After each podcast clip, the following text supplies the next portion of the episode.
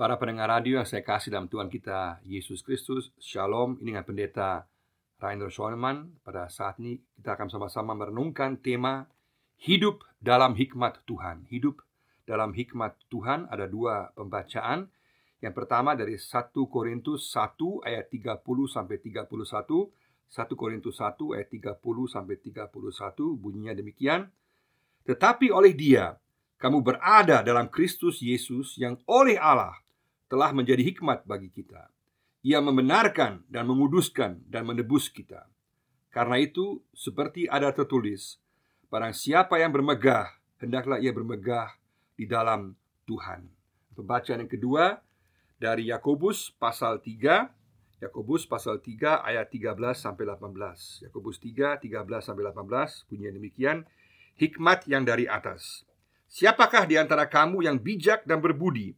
Baiklah ia dengan cara hidup yang baik menyatakan perbuatannya oleh hikmat yang lahir dari kelemah lembutan. Jika kamu menaruh perasaan iri hati dan kamu mementingkan diri sendiri, janganlah kamu memegahkan diri dan janganlah berdusta melawan kebenaran. Itu bukanlah hikmat yang datang dari atas, tetapi dari dunia, dari nafsu manusia, dari setan-setan. Sebab di mana ada iri hati dan mementingkan diri sendiri, di situ ada kekacauan dan segala macam perbuatan jahat. Tetapi hikmat yang dari atas adalah pertama-tama murni, selanjutnya pendamai, peramah, penurut, penuh belas kasihan dan buah-buah yang baik, tidak memihak dan tidak munafik. Dan buah yang terdiri dari kebenaran ditaburkan dalam damai untuk mereka yang mengadakan damai.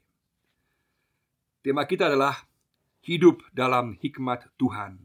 Dan bagian pertama yang kita akan lihat poin yang pertama adalah Yesus Kristus hikmat bagi kita. Yesus Kristus hikmat bagi kita dari 1 Korintus 1 ayat 30 sampai 31 tadi. Paulus di sini merangkum bahwa Yesus Kristus telah hikmat bagi kita, bahwa hikmat Allah dalam Kristus berada di atas hikmat manusia. Karena bagi banyak orang yang tidak percaya, baik Yahudi maupun Yunani yang juga di masa kini, jalan keselamatan Allah lewat kelahiran dan korban Kristus di kayu salib adalah batu sandungan, adalah suatu kebodohan. Kenapa? Karena orang Yahudi mencari tanda-tanda mujizat, sedangkan orang-orang Yunani mencari spekulasi filsafat. Dan juga banyak orang di masa kini mereka menganggap Tuhan harus buat seperti yang mereka mau, seperti yang mereka pikir, mereka anggap benar. Kalau tidak, mereka tidak mau terima dan mereka tidak mau percaya. Tetapi Paulus tekankan bahwa cara Tuhan berbeda karena Tuhan dialah yang berdaulat. Allah mempermalukan semua keangkuhan, kesombongan pengetahuan manusia dan memilih jalan kerendahan lewat kelahiran dan kematian Yesus.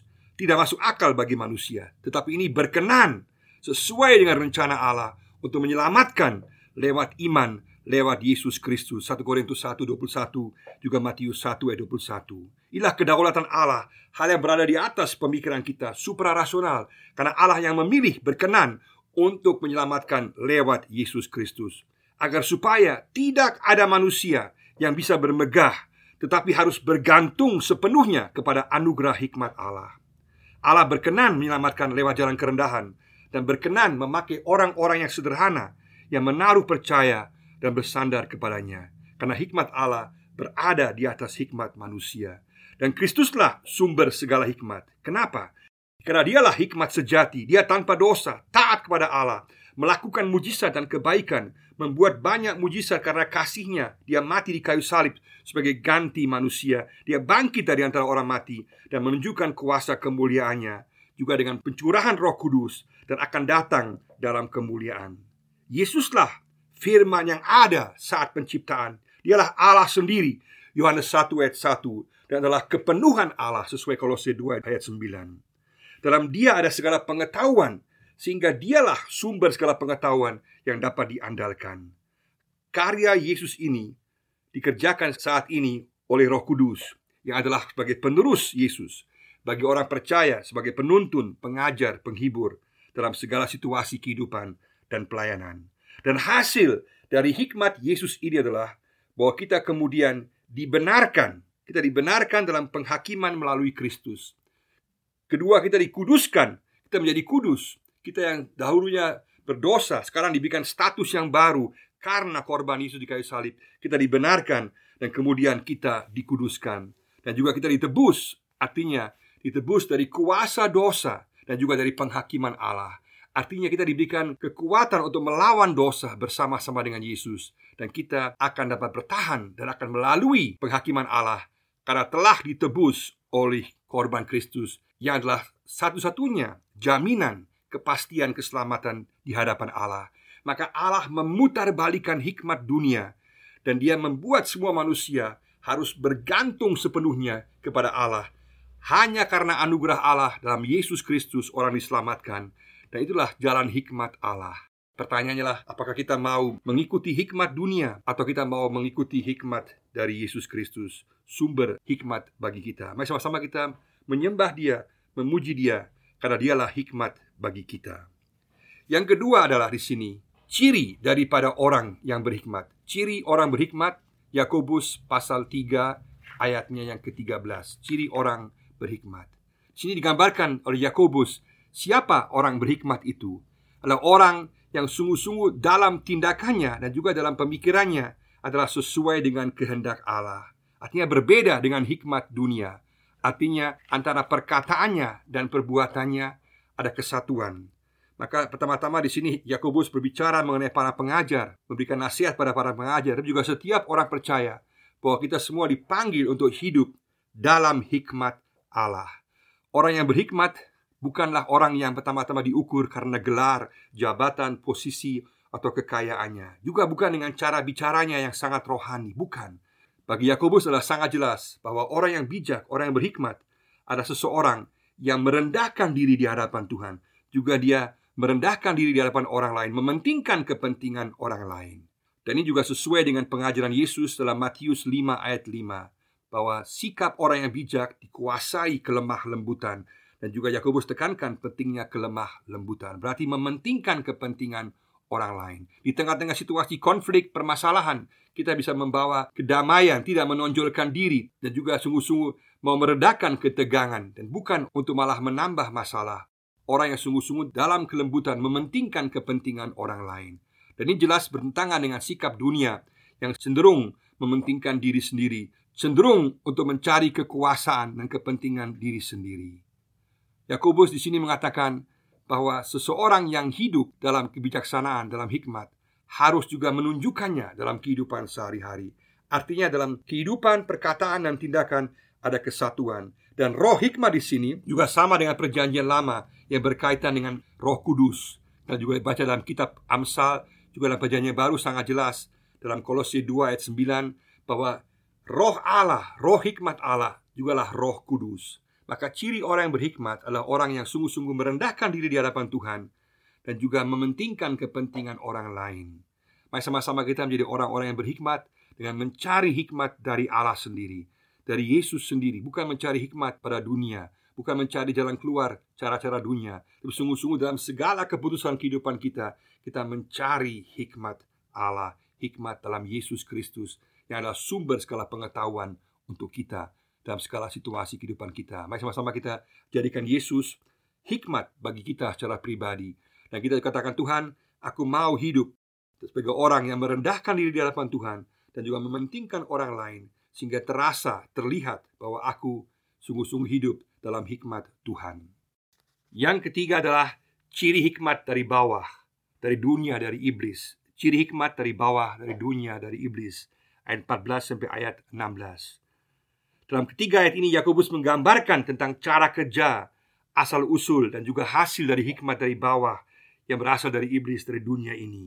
Sehingga setiap kita diingatkan untuk sungguh-sungguh memeriksa diri kita masing-masing menjadi peka supaya jangan sampai kita dipengaruhi oleh roh dari bawah ini baik sebagai pribadi maupun dalam jemaat juga sebagai pengajar juga sebagai pemimpin jemaat supaya sungguh-sungguh kita bisa melawan segala jenis roh dari bawah dari iblis dari dunia ini.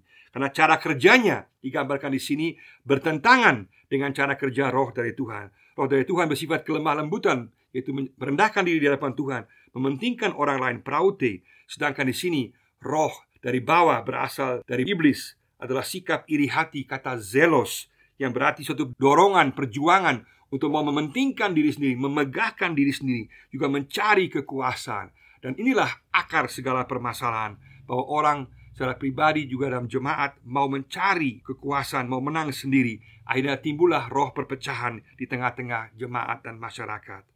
Seringkali ada pertentangan yang disebut dengan pertentangan teologis, tapi itu hanya kedoknya saja karena isinya sebetulnya adalah sikap mau menang sendiri, sikap keangkuhan pribadi, sikap untuk mau menang sendiri dalam argumentasi untuk kemudian berkuasa sendiri.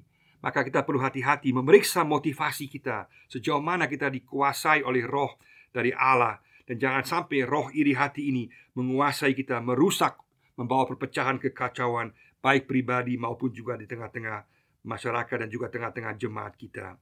Maka Yakobus mengingatkan kita, jangan sampai kita terjebak dengan menipu diri kita sendiri. Jangan berbicara kita berjuang demi kebenaran, pada sebenarnya kita berjuang untuk kepentingan diri kita sendiri. Maka Yakobus ingatkan kita, bertanya pada kita supaya kita sungguh-sungguh memeriksa diri kita masing-masing dan kemudian kita mau menjadi peka untuk melawan kuasa roh dari bawah yang mau merusak kehidupan kita. Karena asal usulnya berasal dari iblis Yaitu Yohanes 8 ayat 44 mengatakan Dialah bapa segala dusta, dialah sumber segala kekacauan. Juga 2 Tesalonika 2 ayat 9 1 Timotius 4 ayat 1 Iblis sebagai sumber segala kejahatan dalam pikiran dan tindakan kita. Dan juga hikmat dari dunia 1 Korintus 1 ayat 20 Bertentangan dengan hikmat dari Allah 1 Korintus 2 ayat 14 Maka jangan sampai kita terjebak dengan roh dunia dan juga roh iblis. Supaya kita sungguh-sungguh menjaga diri kita dari awalnya. Supaya jangan sampai kita lebih bersifat duniawi. Baik sebagai pribadi maupun sebagai jemaat. Dibandingkan bercirikan sebagai anak-anak Allah. Mari sama-sama kita menolak segala hikmat dari bawah Dari awalnya. Dengan sungguh-sungguh melawan roh kebencian Roh iri hati. Roh untuk mau menang sendiri Roh kekuasaan karena hasil kerja daripada hikmat dari bawah ini adalah membawa kekacauan kehidupan pribadi, jemaat, masyarakat, keluarga. Semua karena mementingkan diri sendiri, memegahkan diri dan keinginan untuk berkuasa. Karena iblis, kata iblis berasal dari kata diabolos yang artinya mengacaukan segala sesuatu. Dan di mana kita memberikan ruang kepada hikmat dari bawah, maka kita memberikan tempat kepada kekacauan. Dan itulah yang harus kita lawan, kita tentang dari awal. Maka setiap kita sebagai pribadi maupun juga sebagai pengajar pemimpin harus sungguh-sungguh mau dikuasai oleh roh Allah dan kita melawan segala roh dari bawah yang mau merusak kehidupan kita. Mari sama-sama kita katakan Tuhan, buatlah aku peka, jadikan aku peka untuk melihat di mana ada iri hati dalam hidupku. Ada roh mau berkuasa, roh mau menang sendiri, roh mementingkan diri sendiri. Aku mau lawan itu Tuhan, aku mau tolak itu Tuhan, dan aku sungguh-sungguh mau menyerahkan diriku kepada roh kelemah lembutan, roh yang menyerahkan diri kepada Tuhan, dan juga roh yang mementingkan kepentingan orang lain, mencari kebenaran Allah dan mencari kedamaian. Tuhan, sertai saya, mampukan saya dengan kuasa rohmu yang kudus. Yang keempat yang terakhir adalah ciri hikmat dari atas dari Tuhan. Ciri hikmat dari atas dari Tuhan ayat 17 dan 18. Di sini Yakobus memberikan sebuah pertentangan antara ciri hikmat dari atas yang berbeda total mutlak daripada semua hikmat dari bawah yang membawa kekacauan dan kerusakan. Maka di sini daftar yang diberikan oleh Yakobus di sini mirip dengan apa yang diberikan Paulus dalam 1 Korintus 13 dan juga Galatia 5 ayat 22. Dapat dikatakan bahwa istilah penoima roh, istilah agape kasih, dan istilah sofia hikmat memiliki keterkaitan yang sangat-sangat erat dan digunakan secara silih berganti. Dalam perjanjian lama juga jelas bahwa hikmat adalah sama dengan roh Allah. Kejadian 41 ayat 38 dan 39. Juga dalam perjanjian baru jelas sekali bahwa dipenuhi Allah sama dengan dipenuhi Roh Kudus. 1 Korintus 12 ayat 8, Efesus 1 ayat 17. Di sini Yakobus memberikan delapan ciri hikmat yang berasal dari Tuhan yang membedakan hikmat dari Tuhan dari roh dunia, dari roh iblis atau hikmat dari dunia, hikmat dari iblis. Yang pertama adalah murni. Ciri utama daripada roh dari Allah, dari Tuhan adalah kemurnian. Sungguh-sungguh mencari kehendak Tuhan, mencari firman Tuhan itu sendiri. Sungguh-sungguh mau berjalan dalam jalan yang lurus, mau menuruti perintah Allah, dan juga memiliki motivasi yang murni, dan juga kemudian mau melayani Tuhan, dan juga mau terus-menerus membersihkan diri sendiri, memurnikan diri sendiri, agar motivasi dan arah hidup kita sungguh-sungguh diatur dan sesuai dengan kehendak Tuhan. Ciri yang kedua adalah pendamai, artinya membawa damai. Artinya sungguh-sungguh mau mementingkan kepentingan kebersamaan, kesatuan, bukan mencari peperangan, bukan mencari perpecahan, tapi mencari kedamaian. Meskipun bersifat tidak kompromi dengan kebenaran, tapi sungguh-sungguh bersifat mengupayakan damai, tidak mau hanya memenangkan argumentasi, tapi sungguh-sungguh mau mengasihi orang lain, mementingkan kepentingan orang lain. Yang ketiga adalah peramah. Yang dimaksudkan dengan peramah adalah tidak mencari perselisihan, tidak menjadi marah meskipun diprovokasi dan juga bisa menguasai diri, bersikap lembut. Meskipun lembut bukan berarti lemah, tapi sungguh-sungguh memiliki fondasi kebenaran, tetapi mementingkan kepentingan orang lain, mencari kebersamaan dan kesatuan. Yang keempat digambarkan kata penurut, dan kata penurut ini hanya muncul satu kali dalam Perjanjian Baru. Artinya bersedia untuk diyakinkan, bersedia untuk percaya kepada apa yang Tuhan katakan, bersedia untuk merendahkan diri kepada ajaran yang benar, mau mendengarkan dengan seksama dan tidak melawannya. Dengan demikian maka kita dapat menjadi orang yang penurut yang kemudian dikuasai oleh hikmat Allah karena ada kesediaan untuk mau diajar, mau diatur, mau diarahkan oleh Tuhan Sehingga kemudian memiliki keyakinan yang kokoh Dan juga bersedia untuk mendengar firman Tuhan Sekaligus juga menghormati orang lain Yang kelima juga sifat yang kelima yaitu penuh belas kasihan Istilah di sini eleos, belas kasihan Artinya ada kepedulian secara mendalam, secara praktis Kepada orang lain yang membutuhkan pertolongan Yang menderita sehingga juga kemudian menghasilkan buah yang baik dalam tindakan yang nyata. Hanya mereka yang telah mengalami belas kasihan Allah, kasih karunia Allah, mereka lah yang dapat juga mampu berbelas kasihan kepada orang lain. Dia tahu diri bahwa dia sendiri tidak pantas menerima anugerah Allah, sehingga kemudian memiliki hati yang terbuka untuk juga berbelas kasihan kepada orang lain. Inilah ciri khas hikmat dari Allah, berbelas kasihan. Kita telah dibelas kasihani oleh Tuhan dan kemudian kita juga berbelas kasihan kepada orang lain. Yang keenam katakan memiliki buah-buah yang baik, artinya dipenuhi dengan hikmat kebaikan yang membawa berkat kepada orang lain, tindakan yang nyata, bukan berasal dari kekuatan sendiri, tapi tindakannya, perkataannya, perbuatannya menghasilkan perbuatan yang baik, yang praktis, yang nyata. Juga yang ketujuh, tidak memihak, artinya bersifat tidak mau mementingkan satu kelompok atau golongan yang lain, bukan mencari muka, bukan mau untuk mencari kepentingan diri, tapi sungguh-sungguh tidak memihak, artinya mementingkan kehendak Tuhan, berorientasi kepada firman Tuhan, karena mengetahui bahwa firman Tuhanlah tolok ukur segala sesuatu, baik sebagai pribadi maupun secara keseluruhan, mencari kehendak Tuhan. Dan kedelapan terakhir, tidak munafik, artinya orang yang bijak, orang yang berhikmat dari atas, dari Allah, bersifat sungguh-sungguh mau berusaha agar tindak agar perkataannya dan tindakannya merupakan suatu kesatuan dan juga bukan munafik dalam arti berbicara menyenangkan orang lain untuk mempengaruhi orang lain bukan. Tetapi sungguh-sungguh mau punya maksud murni mau mencari kehendak Tuhan mau membawa kebaikan kepada orang lain. Tidak memiliki tujuan-tujuan yang tersembunyi. Tapi orang yang sungguh-sungguh dikuasai roh Allah dan menjadi perekat bagi persekutuan orang percaya. Apakah kedelapan ciri ini sudah sungguh-sungguh kita cari, kita kejar? Mari sama-sama kita kejar kedelapan ciri hikmat dari atas ini. Katakan Tuhan, aku sungguh-sungguh mau, sungguh-sungguh mau memiliki kemurnian, murnikan aku. Aku menjadi orang yang pendamai. Tuhan, jadikan aku orang yang membawa damai pada orang lain. Orang yang peramah, orang yang sungguh-sungguh mau mencari kepentingan orang lain, mau penurut pada firman Tuhan, mau menjalankan firman Tuhan, mau dikuasai hikmat Tuhan, mau dipenuhi belas kasihan kepada orang lain, juga mau menghasilkan buah-buah yang baik, yang nyata, yang praktis kepada orang lain. Aku juga tidak mau memihak, tapi aku sungguh-sungguh mencari kehendak Tuhan di atas semua kepentingan manusia. Dan Tuhan tolong aku supaya aku bisa menyatukan antara perkataanku dengan tindakanku dan supaya aku juga sungguh-sungguh mencari kepentingan orang lain di atas kepentingan diri saya sendiri. Dan hasil kerja dari hikmat dari atas ini, dari Tuhan ini dinyatakan dalam ayat 18 sangat luar biasa Bertentangan dengan sikap iblis, sikap duniawi Yang dihasilkan oleh lidah yang kacau, yang provokator Yang merusak, yang membawa permasalahan, perselisihan, pertengkaran, bahkan pembunuhan. Dan juga roh dari bawah yang membawa kekacauan, membawa kepentingan diri sendiri Mau berkuasa. Maka di sini hasil kerja hikmat dari atas berbeda total, berbeda sama sekali, yaitu membawa kedamaian, membawa kebenaran sehingga orang merasakan kedamaian dalam Tuhan, kebenaran dalam Tuhan, dikuasai oleh Tuhan.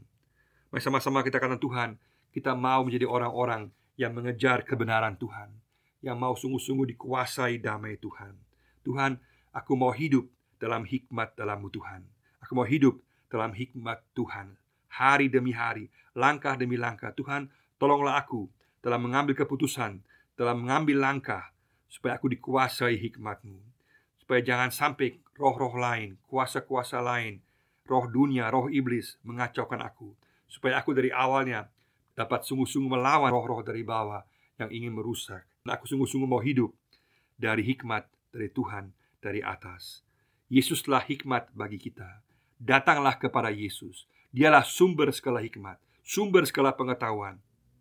Katakan Tuhan, aku mau hidup dalam roh murni, roh pendamai, roh peramah, roh penurut, roh penuh belas kasihan, roh memiliki buah-buah yang baik, roh tidak memihak, roh tidak munafik. Aku tahu Tuhan, dari kemampuanku sendiri tidaklah mungkin. Aku perlu roh dari Tuhan, roh kudus, roh hikmat yang memimpin aku tiap-tiap hari.